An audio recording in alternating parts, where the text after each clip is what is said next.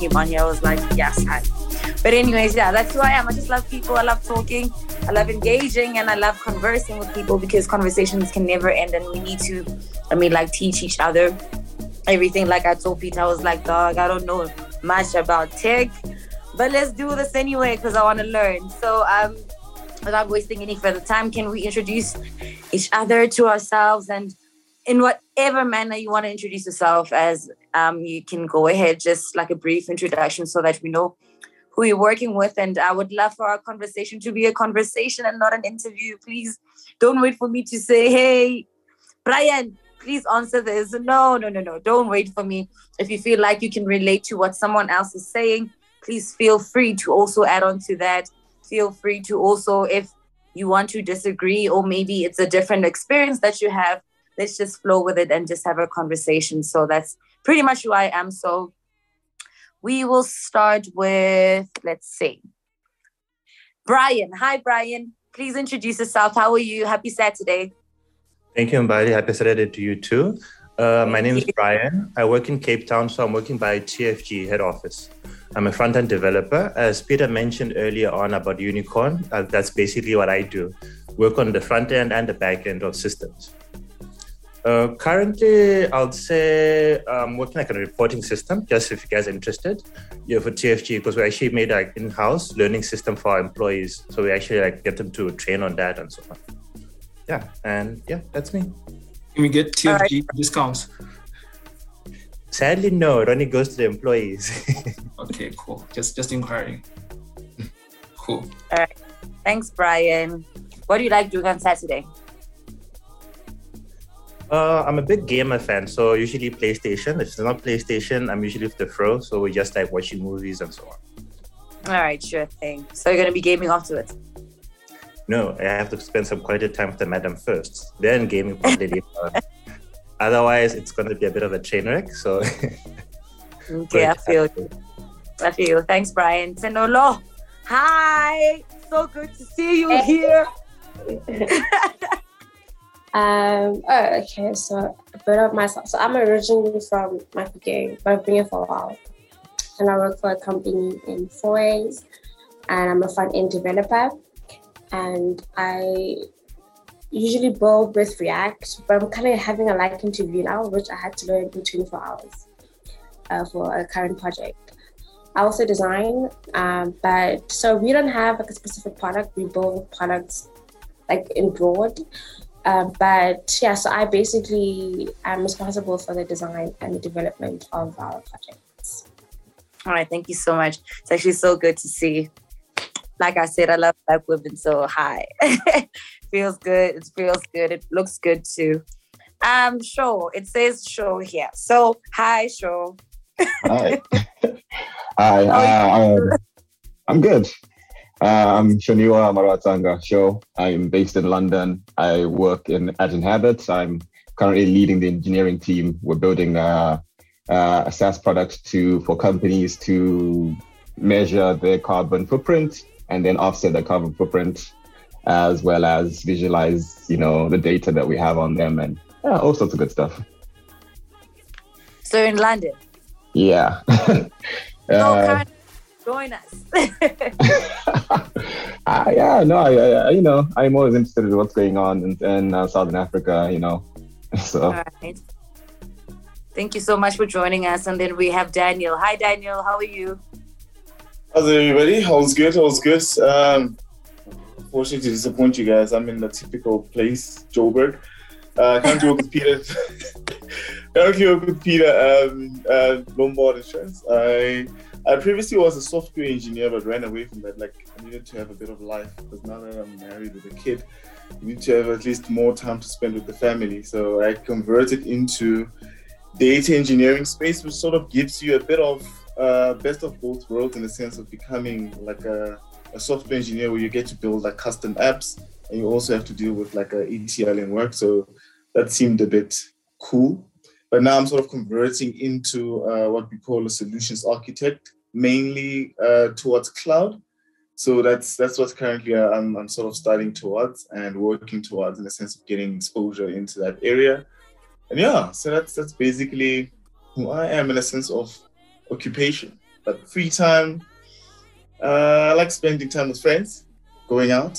Um, I like spending a lot of time in the Vaal, even though people in Joburg don't like or don't take kind regards to the Vaal. They, say that we are a different breed, and I, I think I agree, agree with them. That is not true. People from the Vaal are amazing.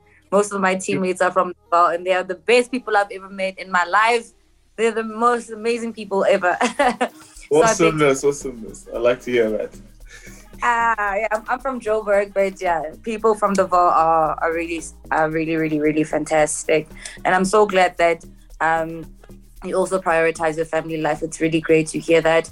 Um, so, by the way, uh, has apologized for being unable to join us. So, um, we'll send you her apologies. So, we're still gonna get to it. So, I'm gonna be co-hosting with Peter because I told him that yes, I love talking to people, but um, some things work out unicorns and stuff, and I'm just like, Oof.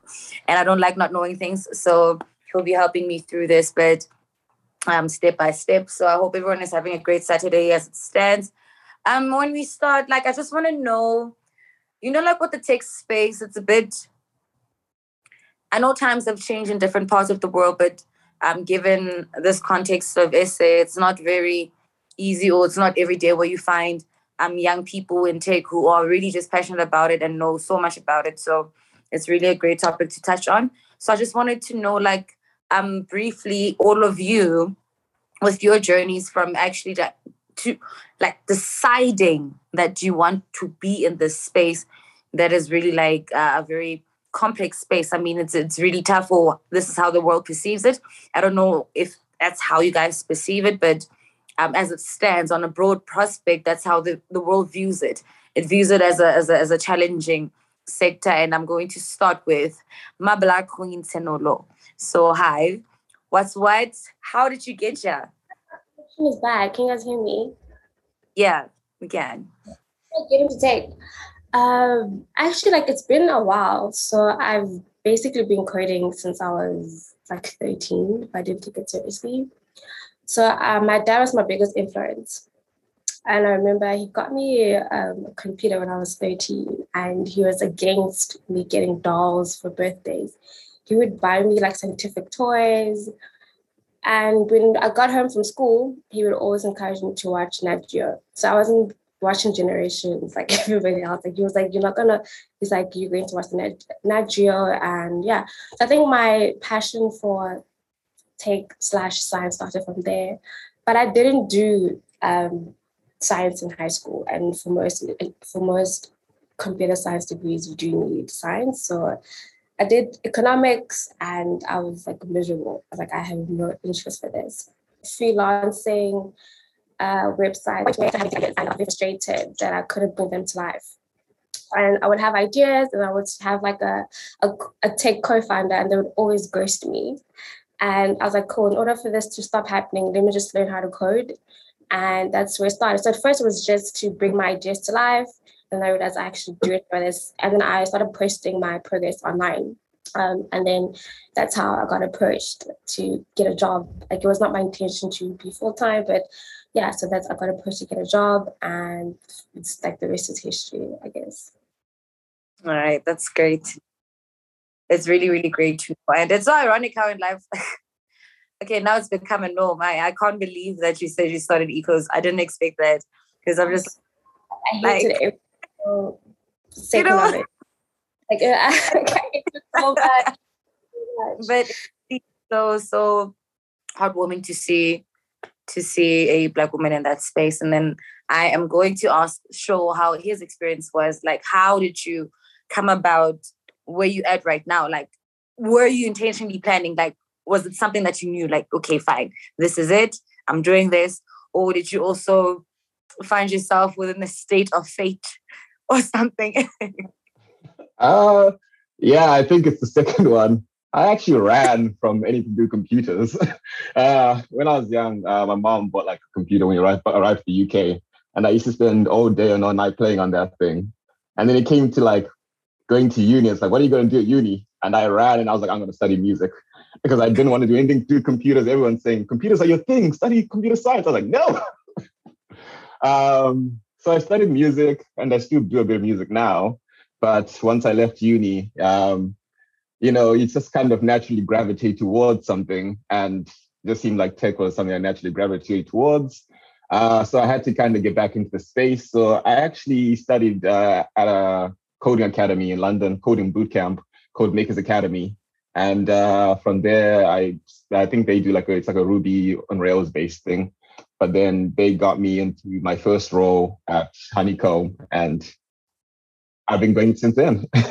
um, yeah, it's it. I don't know. I think I feel like it's generational thing of like everybody now grows up computers, so you grow up, you know, learning how to code without knowing you're learning how to code. All right, I feel you. Just different with me. I'm very bad at anything that has to do with computers. But you sound very happy with what you're doing, and that's what matters. That's really what matters. And I hope that you're still passionate about music too. Oh still yeah, continue. no, I still, I even have my equipment next to me. Actually, now we're saying this. Great stuff, great stuff. And then Brian, what has been your fate? Did you always know what you wanted to do? Did you just land there? Or like were you really like, I want to do this and I want to be in tech? I'd say the last two. So I wanted to be in tech and I always knew I actually wanted to do this. First time I was introduced to it was by my brother. So he came back from uni, he was busy doing like some programming and so on. So I looked at it like, oh, okay, cool. This actually looks quite interesting. So growing up or when I was younger, basically I liked like breaking things and seeing how they work and so on. So coding was kind of like a natural norm, like, oh, okay, this is kind of like similar without me being destructive and destroying something in the house. So why not do it? Went to varsity, studied coding. While doing my studies there, I was also kind of like a tutor. So I was actually helping out people like, guys, yeah, this is how we do stuff here and there. Um, then interestingly enough, when I was doing my honors at UCT, we actually had this other like uh, girl coding academy. So that was part of my community service what I had to do. So I actually enjoyed doing that a lot. So coding has always been something in my, uh, can I say, passion? Yeah. Yes. All right. All right. Thanks a lot, Brian. And then there's Daniel. Daniel, what's your case? ah, well, say the honest how, truth on my, yeah. What'd how did say? this happen to you? I'm saying, how did oh, okay. this happen?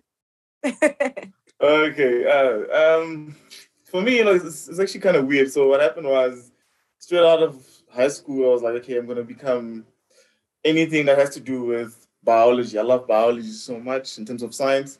And I was like, okay, I'm gonna go study something. But the problem was obviously throughout the entire grade 12, my marks weren't so good. So I had to wait up until like my final marks for the year to come out. And then by that by the time came where I had to apply, I didn't find space. So I was like, okay, because I don't want to really take a gap year I actually want to go to school and you know keep busy. And I was like, okay, cool. What's the the the only option that I have? And I was like, okay, cool. So IT is open. Let me go uh, apply for IT. And literally, I think it chose me because I didn't really go running after it, and it just became a passion. I, once I started, I just couldn't stop. Um, it just became part of who I am. And I think the one thing that I like about IT is that it gives you this this pride of building something that um, you can be proud of, right? So I think that's what attracted me and made me stay in that field and not change after the first year. So I think I, it stuck stuck with me and I like it, and I'm growing and I'm and I'm seeing so much potential. I'm seeing pe- a lot of people actually converting from their actual like what they studied in university coming into our area, and I'm like, hmm, means that I made a right choice in my first year. You are one of those lucky ones, I guess. yeah, yeah. So that's what I'm saying. It, it chose me. I, I, I literally, I, it, it wasn't even, it didn't even cross my mind because I think I remember when I was thinking in high school, my cousins' friends were studying IT and they were like, it's very difficult. People were dropping out. I was like, I definitely not gonna do that. And then they oh. still are. They still are. They still are. so it's a well, it's very funny that people are actually dropping out. I'm like, hmm, I didn't actually have it quite that bad throughout my entire uni up until honors. So I'm kind of, hmm, maybe that's what I'm saying, probably chose me. So that's why it was the best fit. All right, that's actually great to hear. And then like I wanted to to to okay, P is gonna ask a question too. But sure, like since you're doing music, right? and you're still in the tech space.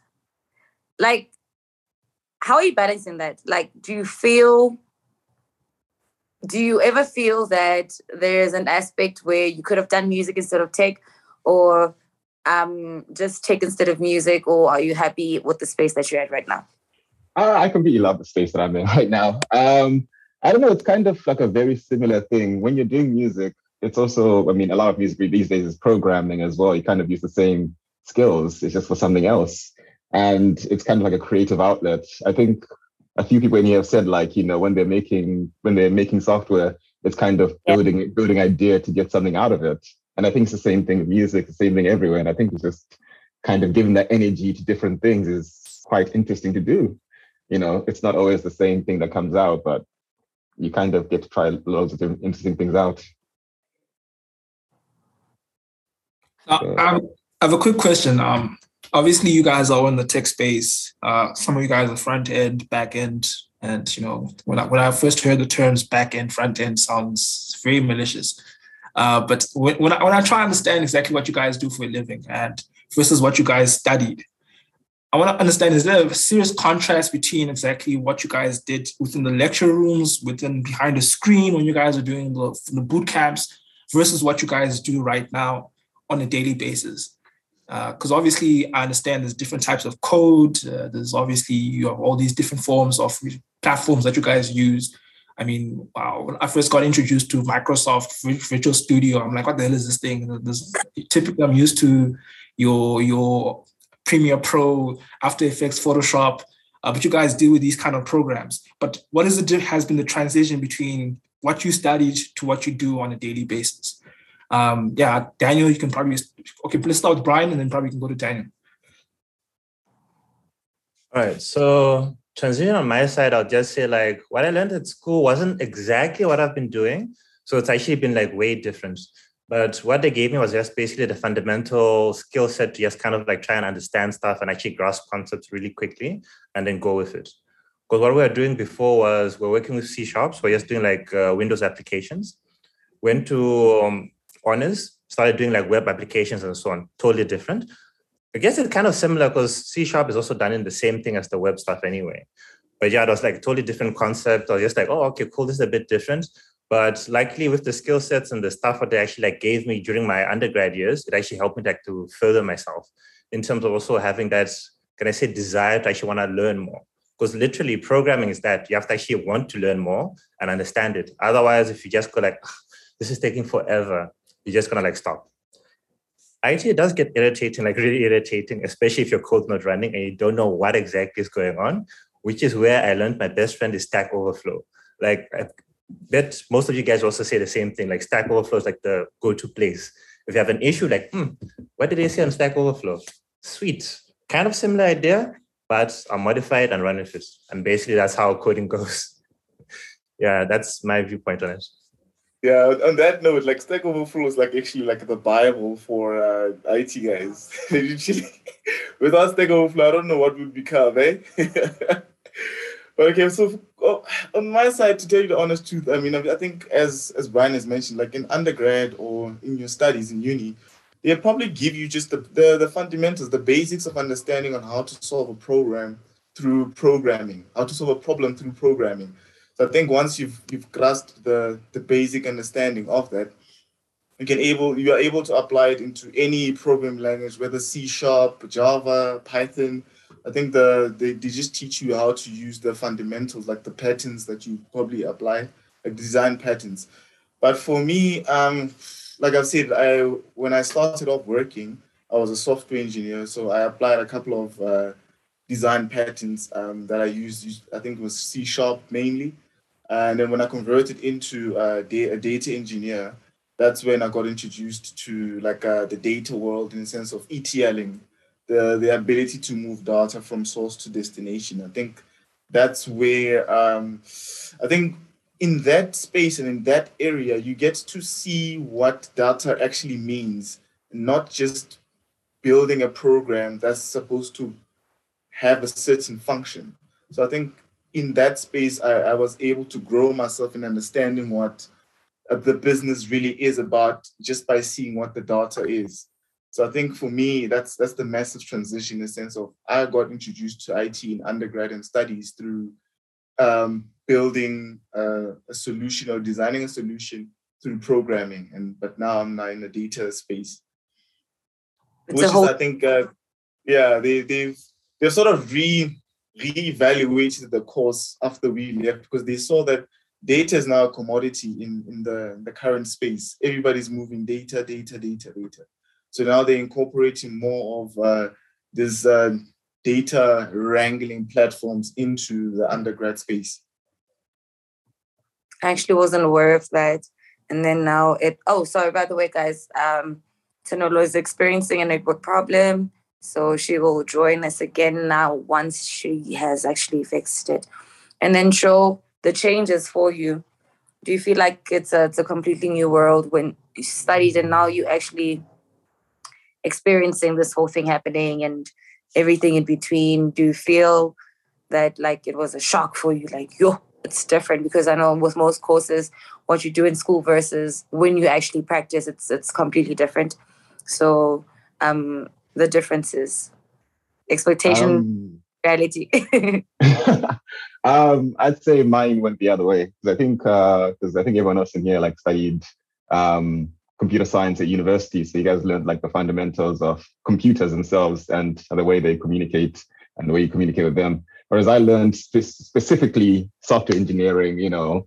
So for me, my first job was what I learned at the coding bootcamp. Um, and I kind of I feel like I kind of had to go the other way where I had to learn the fundamentals as I did the job. You know, as you kind of come across problems, you have to, you then start to realize, oh, if I learn this fundamental, this helps me to solve this problem in this way. Um, and that's kind of like the journey that I've taken. You know, every now and then I'm always reaching into new things. I'm like, oh, there's this thing that I didn't learn at university. I should have, and I now need to learn it. Um, and to do that, there's been like plenty of online courses you can use. There's like CS50, um, which is available for free online. So you can kind of use that to learn the fundamentals of what you need to understand. Um, and also just to just to chip in, Stack Overflow is the best thing you ever use if you're coder. it saves lives. All right. Thank you so much for that. I think Senolo is back. She is back, yeah. Welcome back. Um, what we were basically asking was that um, the the transition for you, you know, like it's one thing to do something um, from school or to do it before knowing it, to coming into a world where you actually practice it and to find that there are even greater worlds within the space that you thought was like really minute. So I know that you said that you studied, you were busy with eco, and then then it became coding. So I'm actually very interested in your thoughts because with you it wasn't like just growing in and an aspect that you already intended to follow, but more of a switch.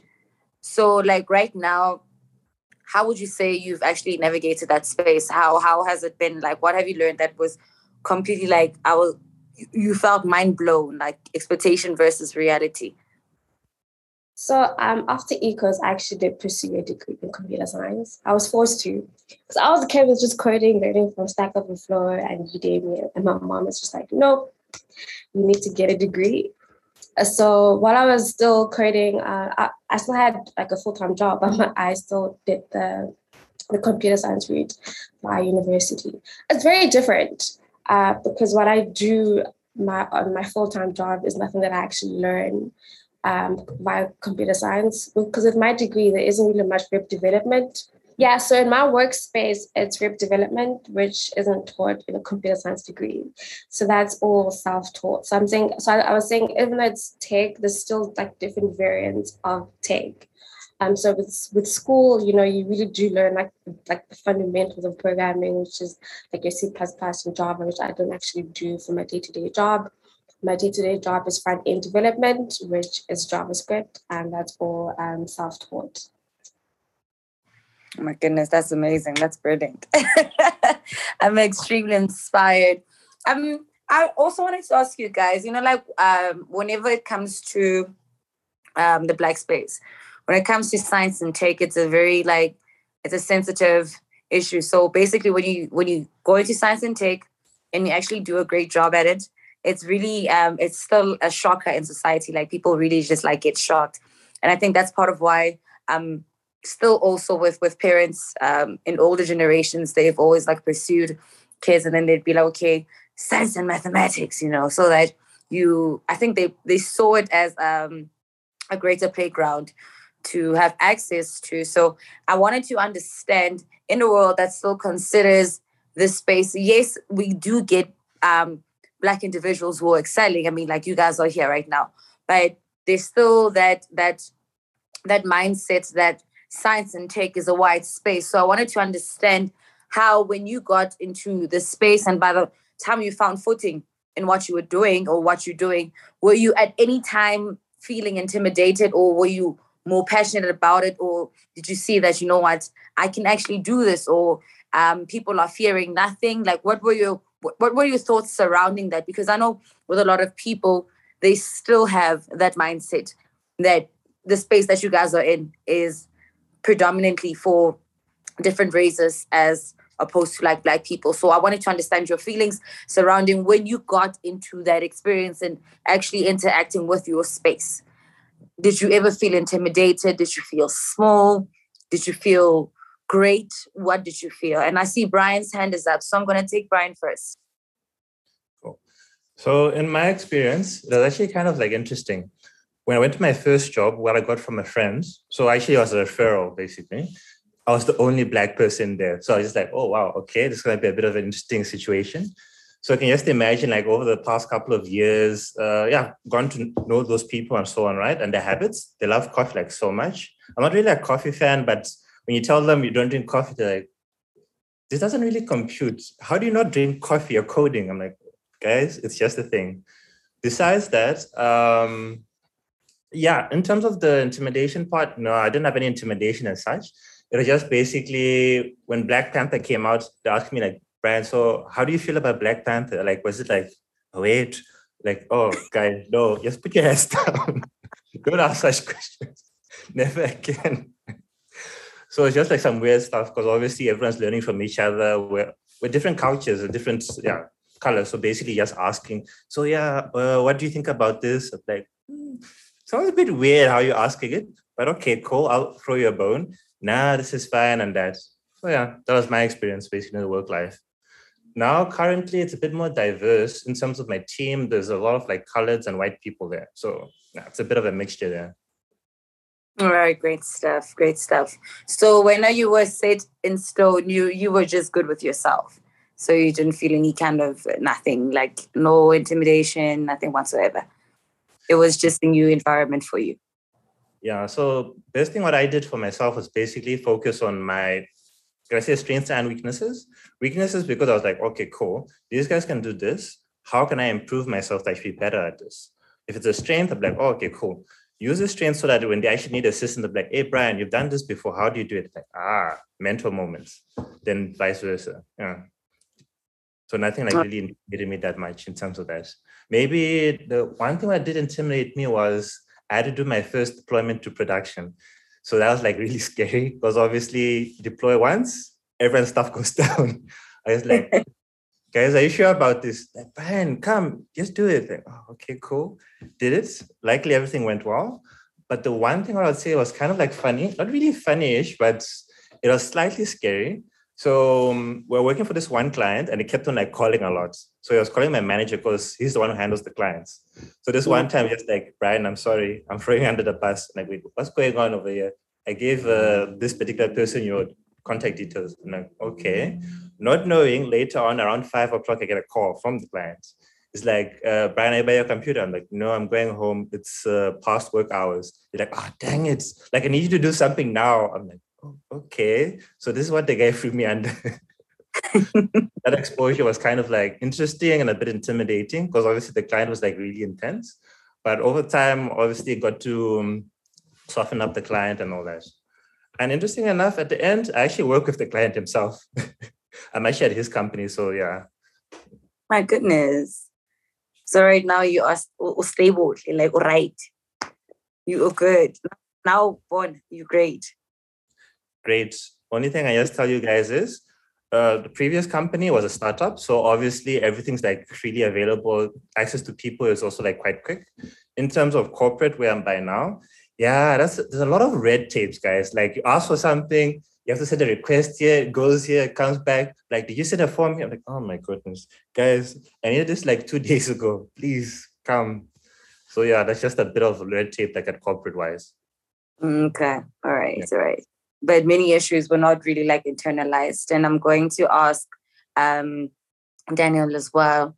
Did you ever feel like um, you know what we call imposter syndrome sometimes? Like, did you feel um, intimidated at one point, or did you just like go in full force and you felt like I needed to be here right now?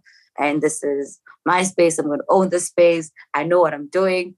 Or were other factors involved within your environment that kind of like um, had an implication on how you saw yourself within that working space, despite knowing what your qualifications are? I think um, you hit the, uh, the nail on the head with regards to uh, other factors that would have sort of contributed to me sort of fitting in. I mean, I went to when when it comes to like you know race in terms of blacks and whites, I I was engaging with them from from from quite a young age. I mean, I think I went to an Afrikaans primary school and high school, and I think what made it much much easier was that at our campus in Vaal. Uh, most of the people that were studying the course that I was studying were mostly black people because in the other campus, which was in Potch, that was more of the white people. So I think so that sort of gave me that sort of pride and that confidence to say, okay, cool, it's meaning that I do belong. Um, and when I started working, I also, as uh, Brian has said, it was more of surrounded by by white people. I think the only person that was not white was our manager, who was Indian, but oh, they considered themselves, I think, white at, at certain points in time but yeah, so I think for me it was not. Uh, I didn't feel like an alien uh, when I started working. I think it, it was like it was a smooth sail from from like getting into corporate. But also to say uh, to go back to what Brian mentioned in the sense of red tape. I think working for um, a company that's more of you know free flowing. You have you have easily access to other people. You can converse. Nobody's sitting in their own silos, sitting in their own cubicles, minding their own business. I think that made it much easier for me. You have much more conversations. You get to understand people's backgrounds. Then it makes once you understand people's backgrounds, you, you are more likely to have um, a free like workspace where everybody is, is feeling like you know they belong. Okay, I, so I think that was, that was easy for me. Yeah. yeah, yeah, I understand. So sometimes it's more of an environment than issues that surround you as a person. And sure, how did you take it in? Did you experience like any imposter syndrome once upon a time? Or that uh, you just went in hard. You were like, you know what, I'm here, I'm gonna do this. You know what, I know what I'm doing. Nobody's gonna tell me anything. Or was it more of like, okay, let's see what okay, okay, let me just, you know, just check this out first. Or I know what I'm doing, but I'm not sure if I know what I'm doing. Like how how how did you take it? Um I'd say I don't know if it's like it's like the Dunning Kruger effect because I think I, when I went in, I didn't know what I didn't know. So I went in with a bit too much confidence. And then it was like very quickly, oh, I actually don't know much. you learn that very quickly. and then you go back to the thing of self-learning of, you know, you have to always keep learning and keep improving. And that's kind of like the biggest part of it. So that was an early on uh, lesson that I had. Um, going back to, I think I also had the Black Panther experience as well, where it came out and someone asked me, and I was like, I don't know if they, did anyone have that?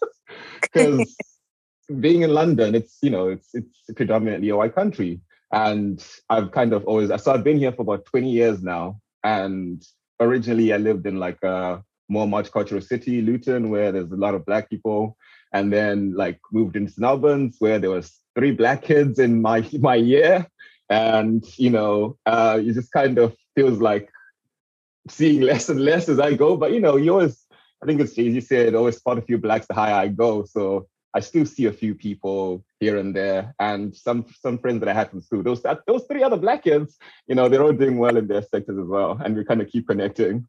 Um, and it is in the tech space, it's quite interesting because, um, especially in London, uh, I remember I used to work with someone from South Africa, and I hadn't, t- I hadn't, I hadn't taken it in, but we're talking about the makeup of the team, and we realized there was no English person in that team. Everyone was from different places. People were from India, they were from uh, Eastern Europe. Um, I, it was like you know, it was like each country had a representative, which is quite interesting. So I think they're also all going through that same same thought process, same perspective um, as it kind of moves across.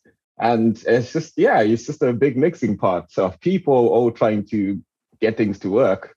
Um, and also, yeah, that that large scale organization thing. I work predominantly in startups when I first got in, and then I joined a startup within a larger organization, and still ran into those bureaucratic problems. Like we were getting in our own way, felt a little bit at times. Uh, there was one time I almost had to fly to Scotland just to just to answer a question, and I was like, "This can be done over a phone call or an email. Like, you gotta fly me out just for that." So it's a lot of red tape in big organizations. So I'm kind of back to startup space now, and it's got its challenging as well, challenges as well, but it's quite interesting, and you know, it's working towards solving those. There's less red tape, but you know, there's more interesting challenges. I feel, yeah. All right, all right. Now I am getting more of an idea of like now the difference between startups and corporate. I'm gonna take your hand right now, Daniel. i'll just want um Tenolo to also just come into this very same question, you know, like um how her experience has been as well. Um are you back now? You back, right? Hear me. Yeah, yeah, can hear you. Um, so I got my job before I graduated. So I had a big imposter syndrome because I always had that fear, oh my gosh, what if I don't know enough?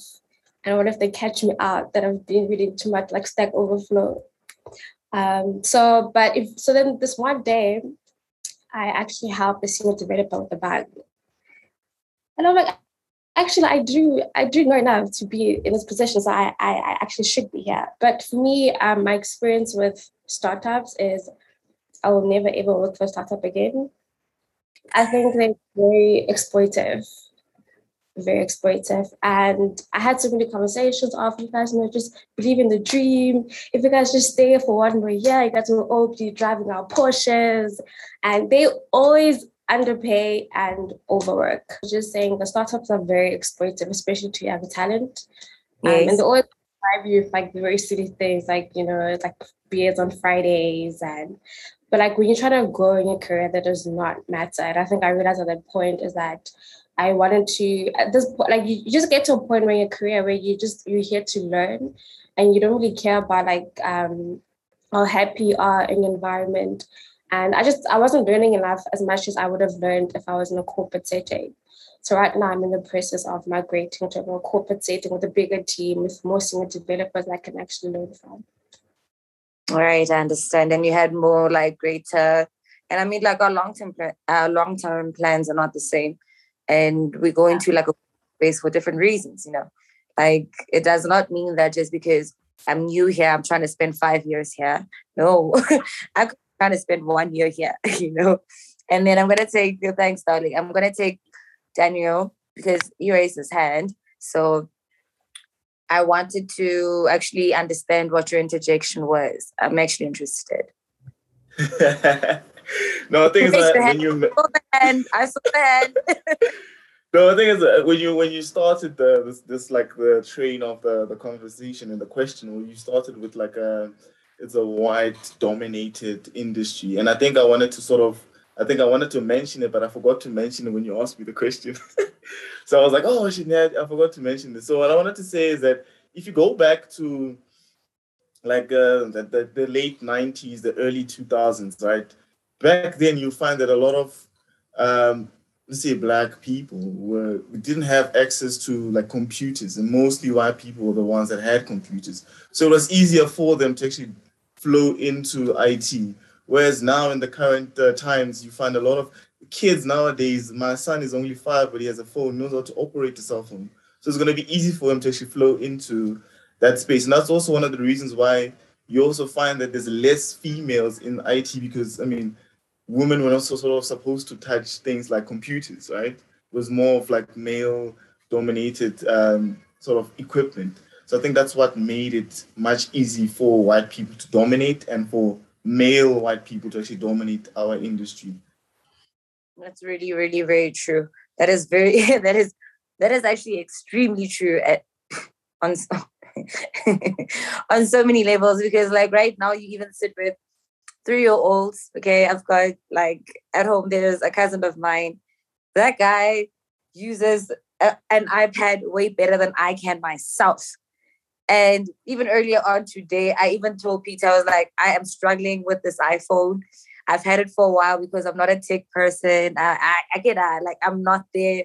I mean, you find like three year olds like just going crazy. And which is also part of why I wanted to also understand from Tenolo's perspective because already um, she is one black and two female. And like you said, like in terms of us touching gadgets and doing all of that, those things in between. Back then, it was not the case, but right now, I think it's more of a of a thing of phasing in. Hence, I wanted to know um how her experience was and how she said differently to to you guys. Like some of you said that you enjoy startups, and she immediately said that I don't want to start up because I feel exploited.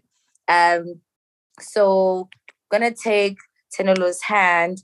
P- Peter wants to ask something. So after after um Tenolo interjects, and then I'm just gonna let, um, let Peter also ask a question quickly. Hey Tenolo. Can you hear me?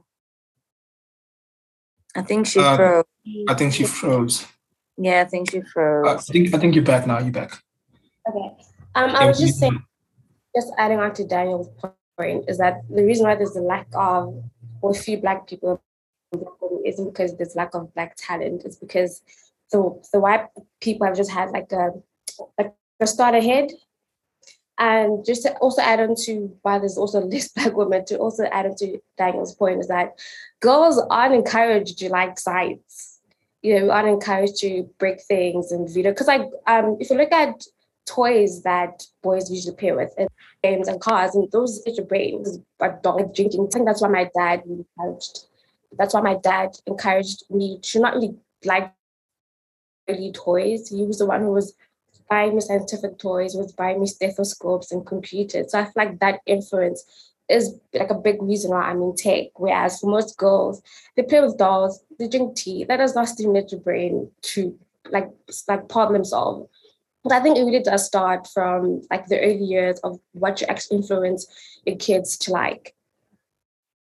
I feel you so much, and I'm so I'm really just grateful for for your dad's life as well for doing that because it's not every day where you get parents who who, who really do encourage that because if you're not playing with a doll as a hand in what are you? You're a tomboy or maybe you're not a girl or there's there's just a lot. So it's really so impressive that your dad was so progressive in that sense.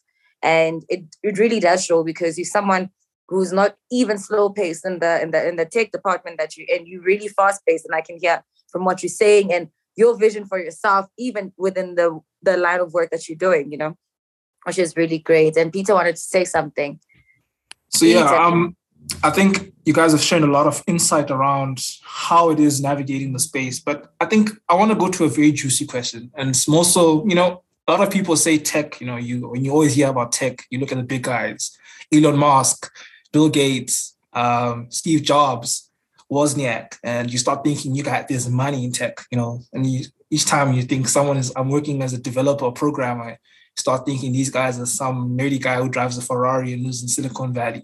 So my question is, job opportunities and in terms of tech, you know, how does one navigate um, mobility upwards in terms of their career? Because obviously, you know, firstly, there's the misconception that sometimes you know people think, you know, it's, it's either from zero to nothing to being a Bill Gates, or it's a case of you know, you know, it's just tough like any other career. So I'm just trying to understand exactly what does the pro- career progression look like for someone in tech. You know, typically how does especially in your individual space like how is your career projection look like especially if you're to ask someone or someone is to ask you who's just starting off their career what would you say to them like how does the career pro- progression look like in, in your space um, i think we can start with show or start, let's start with brian then we can go to show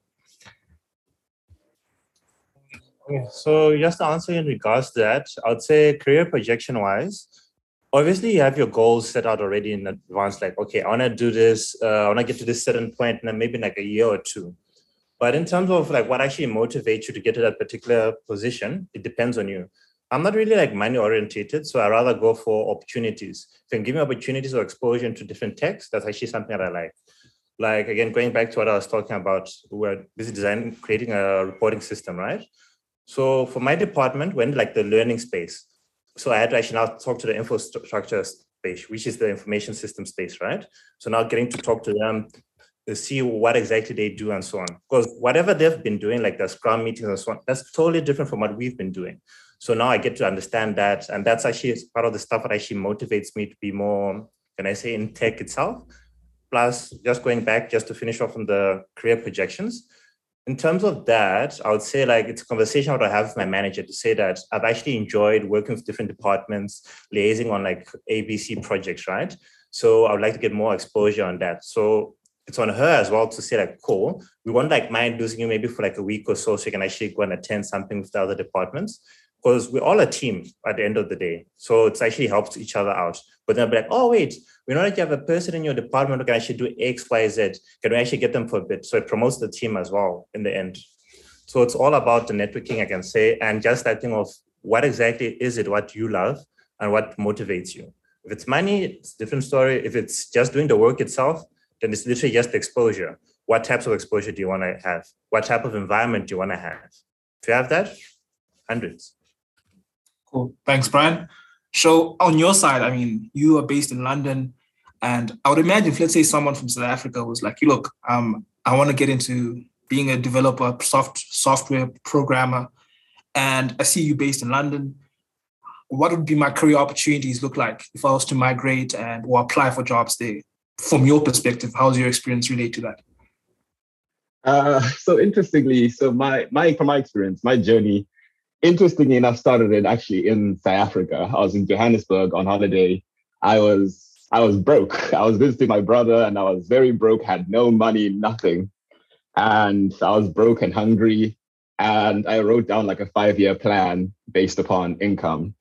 Um, so from there, what happened was I then came back and I was like, okay, I have my five-year plan. I read it once on the on the flight back. And I landed, and the first thing I did was apply for this coding bootcamp, which, albeit being having no money, it was like eight thousand pounds, which is not an easy amount to come by.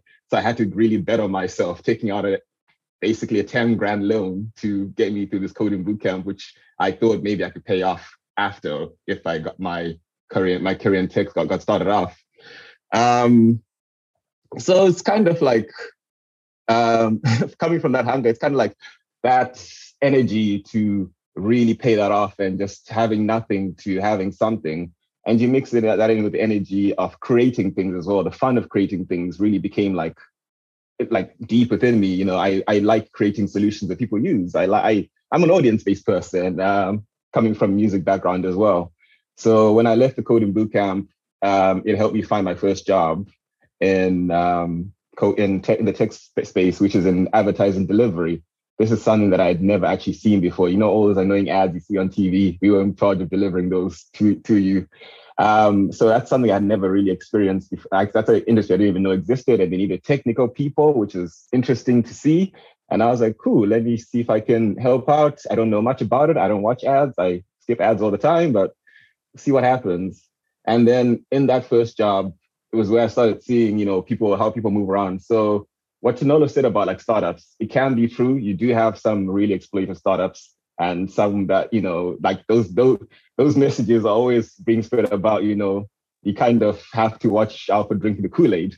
You be told, yeah, you make it very, very soon. It's like, really? Okay, cool. Uh, we'll see about that but I always had like that aspiration to say, I, I need to be doing this. I have my plan. I need to be getting to this stage. I need to be getting to this stage.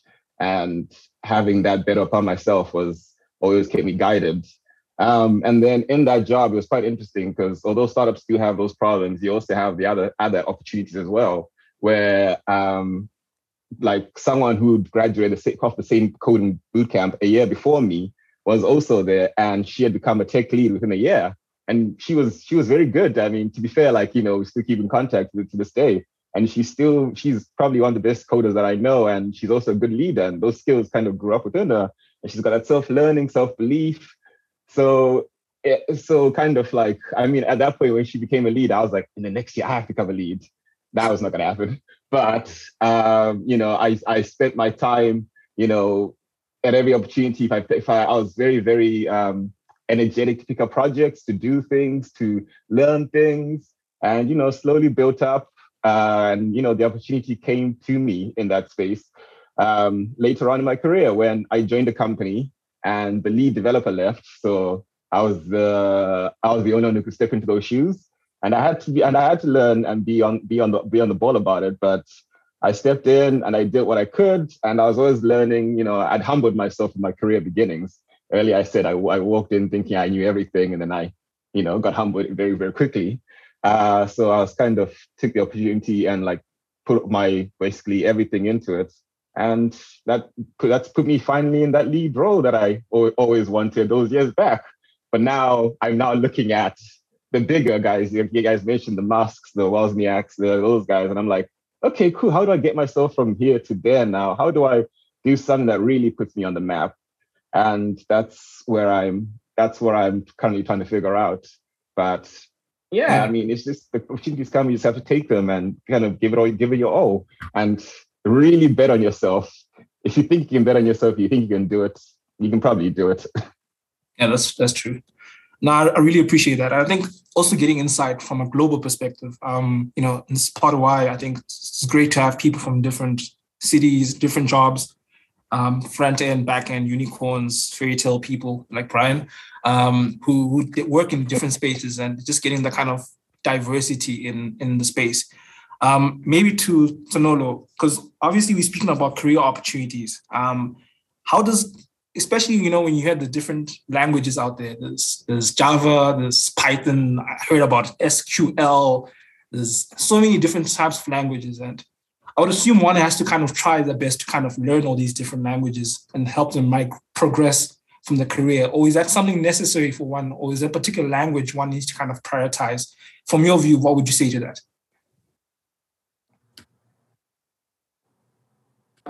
You just muted, sorry. You still muted. I was saying um your progress in tech is 100% up to you. Um, and I think the great thing about tech is that you have access to the resources to grow in your career. And for me, I mean, it's also very important to understand what companies are looking for. Um, so when I was looking for a job, I knew that okay, cool. So right now, companies are looking for hiring React developers and I had to and I had to commit my time to learning React. And I used to literally code eight hours a day or even more until I reached that goal. So if you want something, you need to literally do research on it. So for now, um, I'm actually in the process of migrating because I knew that, okay, cool, I have achieved the React goal. Now I need to know how do I get a job overseas? What, what are they looking for overseas? And you do research, you connect with people who are living overseas. Okay, how did you get the job? They tell you, you have to learn this, you have to uh, do problems on LeetCode. And that's what I did. You commit your time, your hours to reaching that goal. So if you, so I would say the job market is wide, especially in tech, where you can you, you can literally work anywhere. And for me, what I did was I literally connected with people working from Facebook and Spotify living in London. And they said, and I asked them, cool, I'm ready to leave South Africa. What do I have to do to get to the point? Because obviously the markets could be different. And they said, you have to learn this, LeetCode, buy these textbooks and you have to commit to doing those problems until you reach that goal. You literally never stop coding until you reach that goal, literally. Sheesh, sheesh. Sounds very, very complex. I mean, I would assume this, I mean, because tech is so diverse, there's so much things you can do. Um, like you said, I would assume that it's about one understanding what exactly they want to see themselves as in the future. Uh, and I guess then this leads to me then Daniel from your side. I mean, you work not necessarily for a tech company, you work for an insurance company, and I guess now in terms of like your side, what would you say from a career progression point of view would one have to take from what you'd have to advise someone who's just started off? Yeah, I think uh, what Sinula has mentioned in the sense of uh, understanding what what the market really wants. I think also aligning it with what your passion really lies in. I mean, if you talk about tech, I mean, there's tech in sense of electronics, there's tech in the sense of uh, manufacturing or um, in, uh, industrial stuff, and there's also tech in the sense of software. I think most of us are tech in the sense of software. So it's also good to understand which direction you want to go into. And in the tech sense of software, you must understand that the powerhouse of uh, the leading guys that are coming up with new softwares that we are currently using. Everybody's using like your your Zoom that we are using to communicate with people that are not even right next to us. I mean, they're all coming from the, the, the likes of USA. So you know that if you go to if you want to like progress yourself in the sense of being a lead um, software developer, I mean, I think the, the the country United States will probably provide you with those skills. Um, and if you want to be like the lead developer in a sense of electronics, you know that the likes of your Japan, your China, they are leading in that regard. And if you go to like uh, engineering, you know the likes of your Germany and all that, uh, they lead in that sense. Uh, but for me, in my like uh, career, in terms of pro- projecting into where I wanted to go, I mean, we all know that cloud is now the the it uh, thing that's going all around. So I think that's what I'm pushing myself into. So I'm converting to becoming a a solutions architect in the cloud space. And that's what I'm saying. If something could be hot today, could not be hot tomorrow. I mean, when I was in varsity, C sharp was sort of like uh, the it thing, the new upcoming thing. So that's why we all had to learn C sharp. But now Python seems like the the new world order. Everybody seems to be converting towards Python. So I think you always need to find out what's what's new, what's hip and happening, and then try to better your skills in that direction. Ah, thanks. Um, yeah, sheesh. You guys have so many terms. And, you know, um, as soon as you say Python, I'm like, Isinyoga. You know, it's just all these Dude, different the same. Terms. I'm just thinking, yeah, I'm like, oh my gosh, yoga. but nah, I, I, think the cool thing about tech is that there's so many terms, uh, things that you can do with it in terms of the languages. I mean, uh, Brian works in a different space. He works in the FMCG space for a fashion brand. Uh, Shaw works in a different space. Tonolo works in a different space. Daniel works in the insurance company. So it's like there's so many opportunities that don't necessarily have to center around, you know, being in working in a Facebook or working in a Spotify. So yeah, I, just find that very important. I think that's the importance of having people like you on to kind of show that look, if you want to get a job in tech, you don't have to necessarily work for a consulting firm that does, you know, software development for a bank or something. But yeah, Bali, back to you. Sorry um wow guys i'm still learning it. Like okay back to that whole snake thing.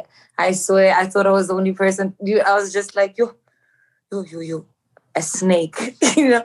But jargon i really do understand that it exists in different industries so that makes sense. So now i'm thinking of um in this case like tenolole uh show as well right? So i am naturally like a, a very concerned citizen and i love I love my country. Um, even if you are there by the United Kingdom and stuff like that, but I still I love I love my country with everything in me. So I do on most occasions I have questions um, surrounding brain drain, you know, and I do worry like in the case that like the times in which we're moving and take it's it's so quick. I mean, there's apps every day. There's so many changes on a like in every split second. There's Noyana car will be parking itself now. That time I'm done with my license. There's just like a lot of things that are happening at, like too many times. So now let's say Tenolo says that um she wants to move to another country or to um another another place that is completely far from like Africa per se. And then there's already usuals who's not here with us, which pretty sucks, but it's okay. It's okay. I understand. We all have dreams, want to do different things. It's fine. It's fine. I accept it. but um, do you think is, is is it the case more of a passion based thing or um, our country not doing enough for people in the tech space for them? Like in terms of opportunities, you feel fulfilled in terms of those opportunities that are offered to you guys? Because it's not nice for you guys to leave, I must say, but that's my stance. However, do you feel fulfilled in terms of how you are treated in the tech space? as individuals who are within that space. So anyone can go first. I can go first. That's okay. uh, funny enough, just before just before you had brought that question along, I was thinking like, yeah, no, I was actually gonna say like tech is good, like you know, like learning software and coding is good because it kind of allows you to move all over the world. Like here, there's I've had teammates that were on a work visa, and it's quite easy to get a work visa in a big organization here. I have a few people who've done it, and you know, uh, quite a few teams are looking as well. But now you mentioned the brain drain aspect of it, that changes the dimension a little bit. Um, I think for me, it's it's it's it's fulfilling in terms of I get to understand the way things work in different parts of the world, and in my mind, so I was very removed. I I, I left 20 years ago. Like you know, that's been quite a while. and It's been far removed. But then, like as I've started working within like this the tech space it's become a little bit more interesting because i'm seeing how things work in different cultures in different parts of the world you know you talk to people from usa to uh, india to china everywhere and you kind of get like a lot of different insights and i think in the end for me personally i started like visiting home a lot more because i'm now starting to think about these ideas and like bring them back home and say what if we do this? I've seen this happening here. What if we do this? And bringing those ideas back is quite interesting. And it's having that experience from different places also like opened up a lot of doors back home. Uh, whenever I fly back, I get interesting meetings I never thought I would have. You know, sometimes I just mention, hey, I do this. And then I end up sitting with someone I never thought I'd be sitting across from. Um, so it's fulfilling in terms of that. And also being able to move around the world, I think is a freedom we shouldn't um, we shouldn't take for granted. It's we, I think this this is like it's still really relatively new, you know, being able to move all over the world and emigrate so quickly to different parts of the world. And I think we should make the best use of that. Is like we can't just hone in on ourselves and be like, this is we. We can't forget who we are, but we can't be like, oh no, we, we just we're just gonna do the things that we do at home because that's how we've always done it. And everyone else will beat us to the the this this technological race. You know, um, it's the same thing as you know they took us over with gunboats because we didn't have guns because we didn't play like that, and then they made us fight ourselves by giving us guns, and it was technologically we need, we do need to catch up, and we we we should use the experience that they have to, for our advantages as well as learning. That's what I think of it. Okay. Thank you so much. You're making so much sense. And yeah, I understand your your reason for being that sad as well. Like it's it's it's actually a brighter light. And it is also great that yes, whenever you leave, when you come back, you're actually more excited about the implementation of those things within the site as well. I mean, like we're all trying to move. And I would like to also ask um Tenolo if she's back. Yes she said you you mentioned that you want to migrate right um at some point and i want to understand um also the reasons behind you wanting to move is it is it more of a thing of um you doing something in line with what Shaw is doing or do you want do you want to migrate because you feel maybe um your your space of work is unseen or it's not given too many opportunities what what is the reason behind you being confident in in the migration space? Um, I mean, there are uh, good opportunities in, in South Africa, but for me, I think the opportunities are better because they are ahead. So there's more to learn. Um, I was saying, yeah, I was, I was, going to go learn the skills. Um, I'm still in my 20s. I'm at a point where right now I just want career development. I'm, I don't care about being like about the country. I don't care about that. At the end of the day, I still need to be selfish and look at what I want for myself. But I think um, you know your Europe and your America is ahead in terms of the tech industry, I feel like I would learn a lot, a lot more. And if I were to come back, I'll be able to implement whatever the skills that I've learned to, you know, back into wherever I'll be working. But I'm not sure I'm gonna come back though. So. No, sis, you're not gonna. No, no, you better come back. No, it's not safe.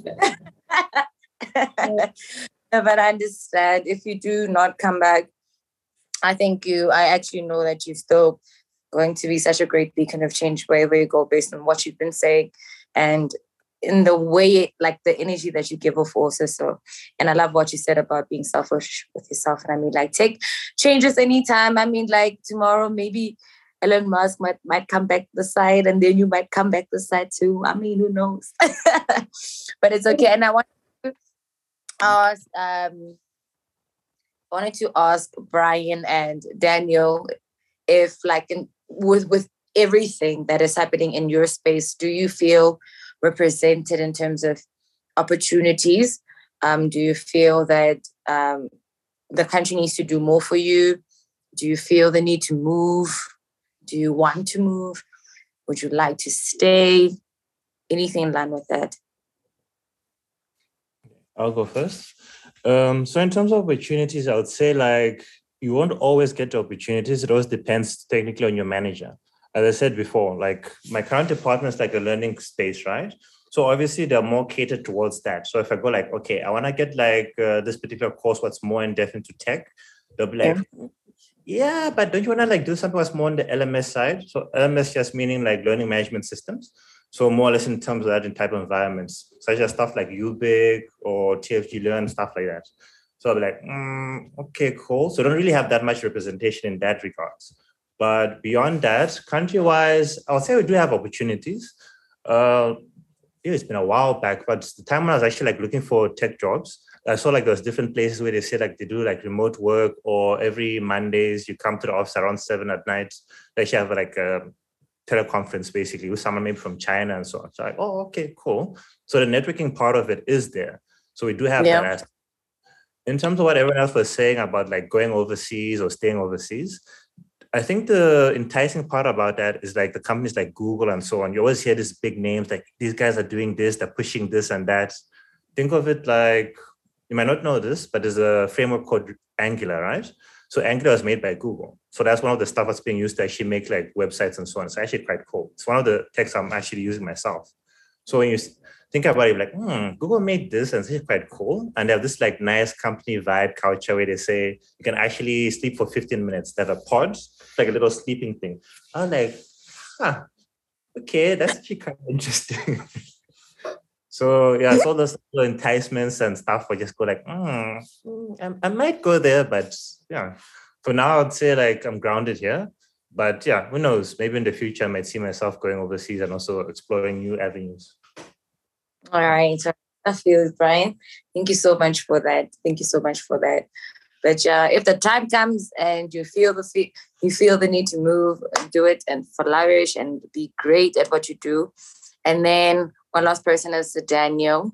And then after Daniel, we're going to take one last question because it's a Saturday and I strongly believe that all of us have things to do. so, Daniel, your stance do you feel seen in the industry or by the industry? Do you see yourself moving? Um, everything else in between that? Well, in a sense of moving, I think there's a, a bit of a, it's a more of like a touchwood type of uh, situation that I find myself in because I feel like what uh, COVID has opened is a sense of the ability to do remote work and earn in different currencies while you're still in South Africa. So I think that for me was like, okay, cool. At least we're not just literally uh, secluded to be working for South African country, uh, companies. We can literally work for Google while you're still in South Africa, um, even though you're not going to be able to get the um, the, the work environment feel. But they do fly you from time to time to, to that side just to get a feel of what uh, what what it is like to be in their offices. So I think if if that's it's an option for me, I think I'll definitely take it. Not just necessarily go and move and stay in a different country, because I mean.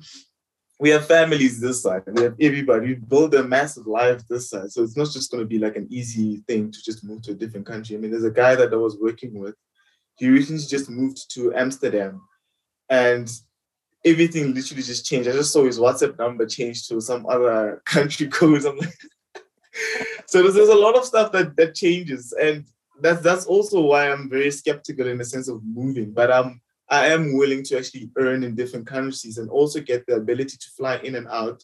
As Sho has mentioned, the ability to fly all across the world, not just be physically based in one country and just literally stay there for the rest of your your time there, maybe for five, ten years. But the ability to say, okay, cool, I'm working with a, a client sitting in the United States, let me go to the United States offices. Or I'm want I want to now work for a company in the UK, let me go um, work for a company in the UK and fly there, or maybe still work for that company in South Africa. So I think that that, that uh, option, I think for me is actually kind of cool to work remotely and still be able to fly to the countries if you want to. All right, I feel you. So in essence, you you open to to discovering things, to exploring things, but still maintaining stability. If I'm making Correct. sense. Correct. All right. Okay. Now that we've explored, thanks, Brian. I mean, thanks, Daniel. Now that we've explored like everything and then with the technicalities, I know that there are like ups and downs when it comes to any working space, any working environment, and any chosen career. But from my side, I would like to know, like, ever since you started in the tech space, what would you say is like the best project that you've ever encountered, like ever since you started? Like all of you, one by one. Like when you when you actually remember, you're like, oh my goodness, yes. I'm I was happy with this one, you know. I was happy. I was definitely happy with this one. So this one is open-ended, and whoever wants to go first can go first. And if you don't want to go first, I am going to pick someone in three, in two. I'll go first. Thanks, Brian. Okay, so project wise, I'll have to start with the first job I ever had actually. So I was working at a company called Future Media Group, startup, and they have a system called PubUp. So PubUp basically creates like for publishing and learning content. So that was one of the best systems I ever like kind of worked on.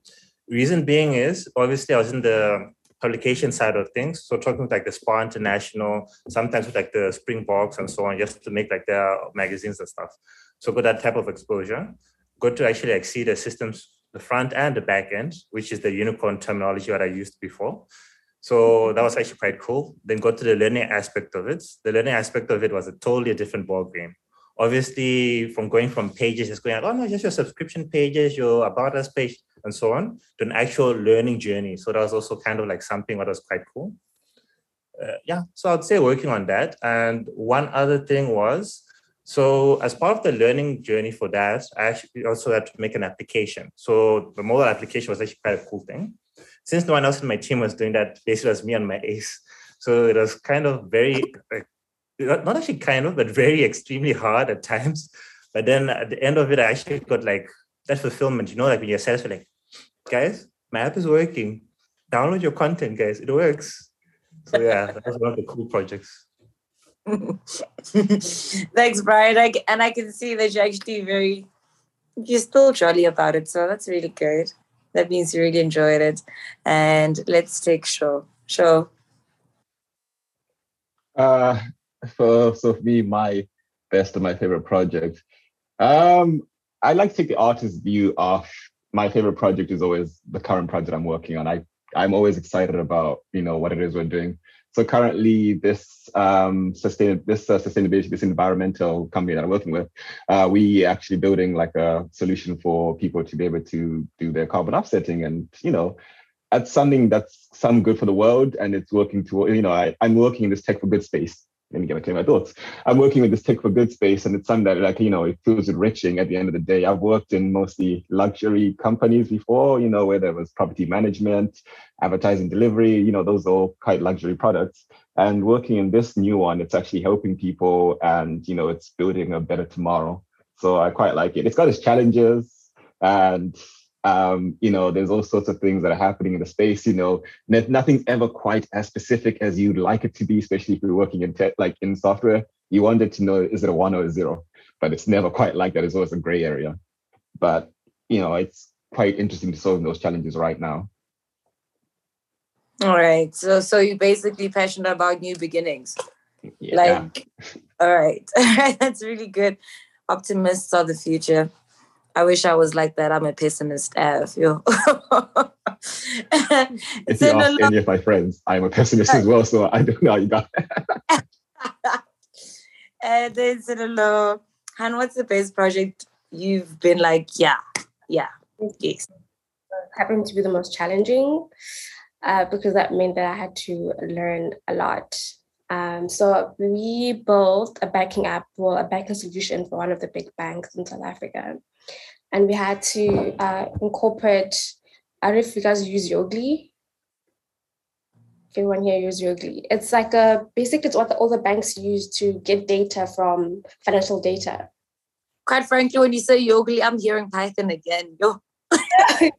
Yodlee is the REST API that banks use to basically uh, get data.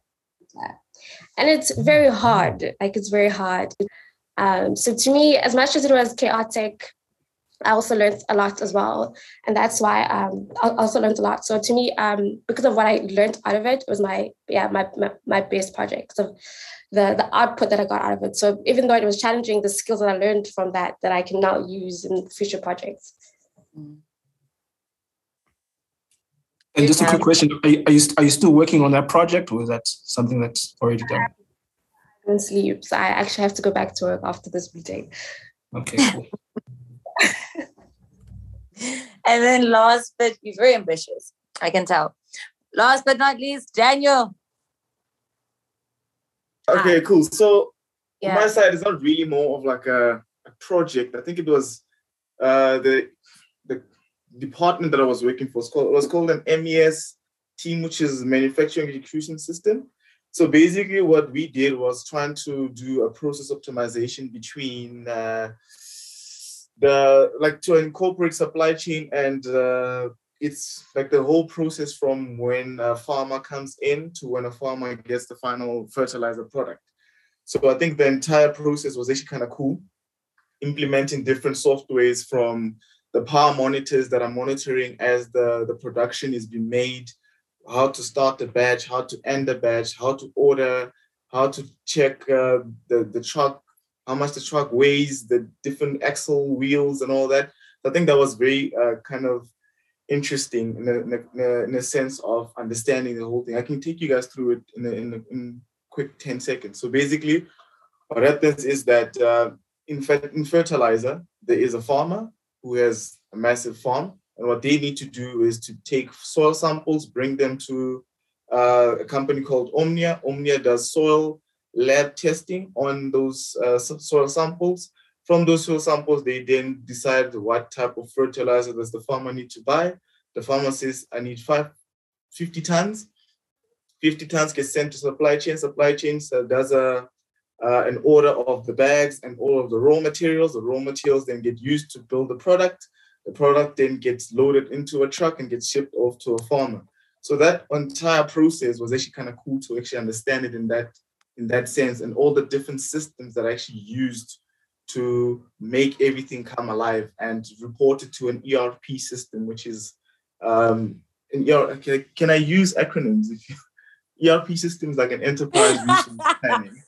Sorry, sorry. It's like an enterprise resource planning, so that the the entire company is able to see what they have uh, in stock, what they they've took, taken out, how much they need to do in terms of uh, how much they need to price their um, items and all of that. So so that's that was the the nice um, I would say project, but it was more of like the entire department was working on on that. Were you were you that's really that's really great. Were you in love with the complexities of everything or were you happy with the fact that you worked a way that you could handle so many different things at once? What I what was, was- it? I think a bit a bit of both, or actually both. To tell you the, um, the honest truth, I mean, I think understanding how complex something as small as fertilizer really is. I mean, you just see a packet of chips that you buy at a store, and you don't know what actually goes on behind actually producing that packet of chips. So I think getting to understand the entire manufacturing process was actually kind of cool, and I think also in interacting with the the business side of it in sense of uh, the ERP system. That was actually kind of awesome as well. All right, that's great to know, guys. I'm gonna ask you one last question, but it's very, very, very, very short. Are you guys happy? Like, are you happy in this space? Are you are you happy? Tenolo, are you happy? Let's start with Tenolo. Uh, yes. So one thing about tech or programming, rather than not use the broad term tech, is that you need to go into it with a lot of passion because you are going to sacrifice a lot of your time. So if you're unwilling on coding on a public holiday on a weekend, then you shouldn't do it. So the fact that I can do that and still have a smile on my face 100% proves that I'm happy. And I feel like it's it's, it's my calling because I've tried aviation, I've tried finance, I'm in finance and I was miserable. So I feel like tech is where I should be. And I get to like, because I also paint as well. So I feel like with front end, I get to explore both my creative side and my technical side as well. So I'm very happy. And I'm very happy for you because you said after this I'm going to work, but you didn't even sound miserable. Like after this I'm going to work. She's like, yeah, I'm going to work. Can this end? and show you happy. Yeah, I am happy. I'm in London and it's not great for once. Uh, so I'm very happy. I like the space. I like to move around and I like the things that I'm learning and doing. And it's a fulfilling life. It's good.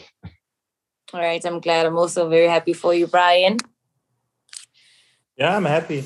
Only thing I would just say is again with the startups versus like corporates, always like a bit of a change. So that corporate aspect of it is just a bit irritating here and there. But beyond that, when everything actually works, it works. And you're like, oh, cool. Guys, we can actually get things done. So I'm actually very happy. I'm very glad. I'm very happy for you. Oops, I pressed something wrong. Okay, Daniel. Yes. Daniel, oh, you have. Yeah. um, I, I, you sound I believe, very happy. I believe, I'm, I'm very happy. I'm very happy with where I am. And I think the the team that I actually found myself in is it's it's a it's a corporate company like but it's insurance, it's meaning that our team is actually sort of similar to a startup in a bigger scheme of things. So mm-hmm. uh, I think I'm happy in a sense of the ability to self teach myself a few things. If the company needs it, I'll self teach myself and then be able to produce a final product. I do I do have a like a, a, yes or no questions to the guys that are there. I actually wanted to ask Peter if I can actually ask. Can I can I ask it? Yeah, sure. Go ahead. Yeah. It's, a, it's, a, it's, a, it's a yes or no questions, right? Because it's a yes or no question from from the panel, especially Show Tenelo and Brian. If you guys can give me a yes or no. So I heard a rumor, right, saying that okay, this is very controversial. So don't don't shoot me. This is just a rumor that I heard. so this rumor is that. Uh, when when young professionals are coming in right from like varsity or getting into the market, right?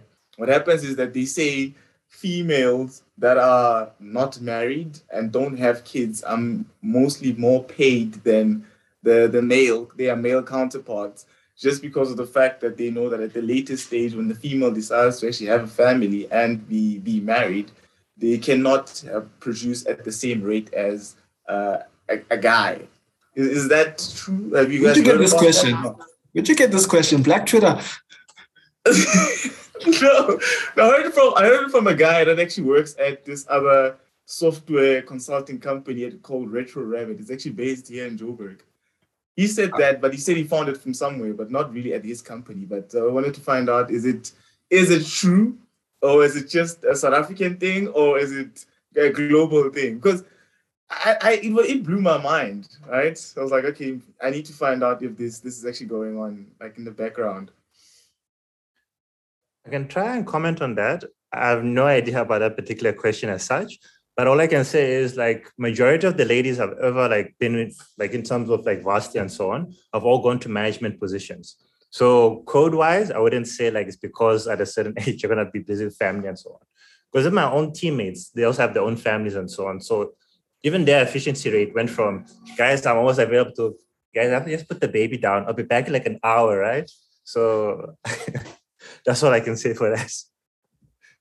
Yeah, I've I've also never heard that before. But um, even with the the situation where men get paid more than women, yes, it does happen uh, for sexism reasons. But I feel like also, especially in corporate, women are scared of negotiating their salaries and that's why they get paid less not because they're underskilled or i think uh, if, if women are accustomed accustomed to negotiating their salaries they would get paid more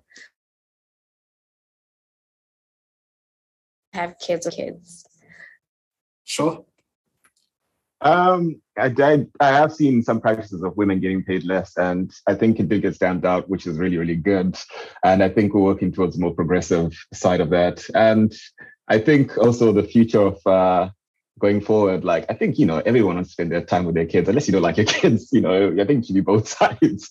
So I don't, I don't think like if it if it does happen, I don't think it should be like um, um, it should be dis- disenfranchising in that way. So, but um, I think the same thing that uh, Brian said about women getting into leadership, lead, uh, management very quickly is actually, you know, it, it it happens, but maybe they have better skills and you know it's it's always someone who's really working hard. I mean, they have they've had to push a lot harder in this industry, so it's quite interesting to see. Yeah. Cool. Um, yeah, I think that question comes from Black Twitter. Sorry, Dan, I'm joking. Uh, but now I think I think the beauty of of such a question, obviously, I think it's beautiful to see that there is, there is progression in a space like tech, like even spaces like engineering. Um, yeah, and I think you know seeing more women, and I think even just guys also kind of reprioritization of like you know what you want out of your life you know, so to mix up have a family and just have a balance. So i think both genders and both um, aspects are important to these to see how you can balance both. So i think that was one of the other questions i wanted to ask about you know work life balance but i think because of time we couldn't ask much about that. To even asking things like your views on blockchain data there's the whole drive you know all these different questions around that. But i think because of time uh, unfortunately we didn't have such luxury.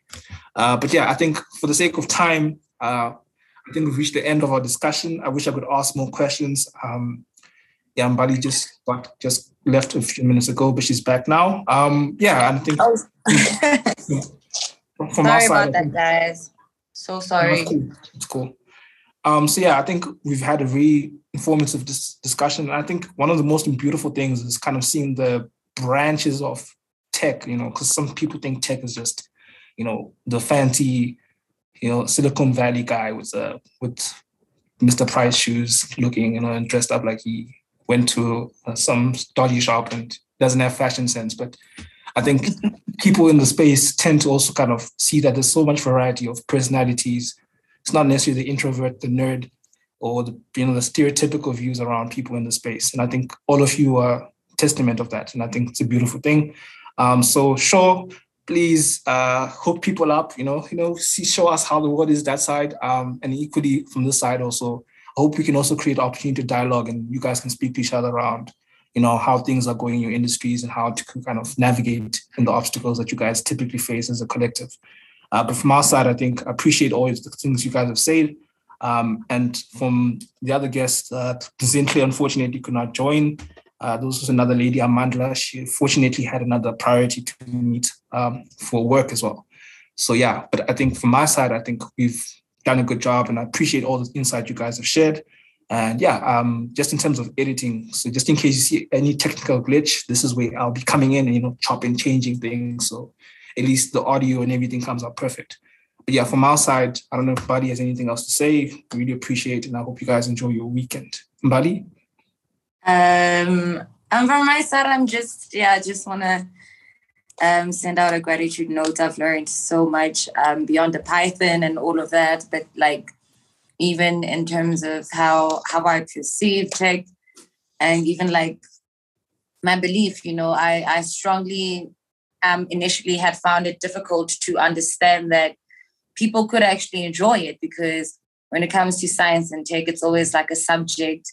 Well, where I grew up from, it was a it, it was an area where most um, black people were forced to get into just to to get acclaimed as as as a as a family or you know it, it was never like a choice and hence i asked if you're happy and based on how you guys even talk about it you can one can tell that you know what you're doing. And it's not really a thing of being in a corner or feeling like oh my gosh i'm so oppressed or suppressed or and i love the fact that you guys are also growing so much in terms of like just navigating that space with so much confidence. It really just brought so much light to me. And for that i commend you. I'm, I'm truly inspired.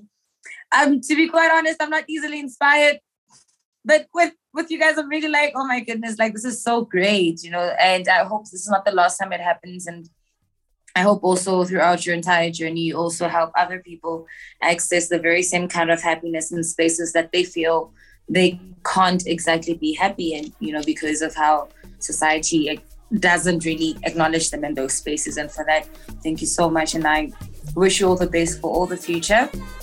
And I hope that we will have many more of these conversations.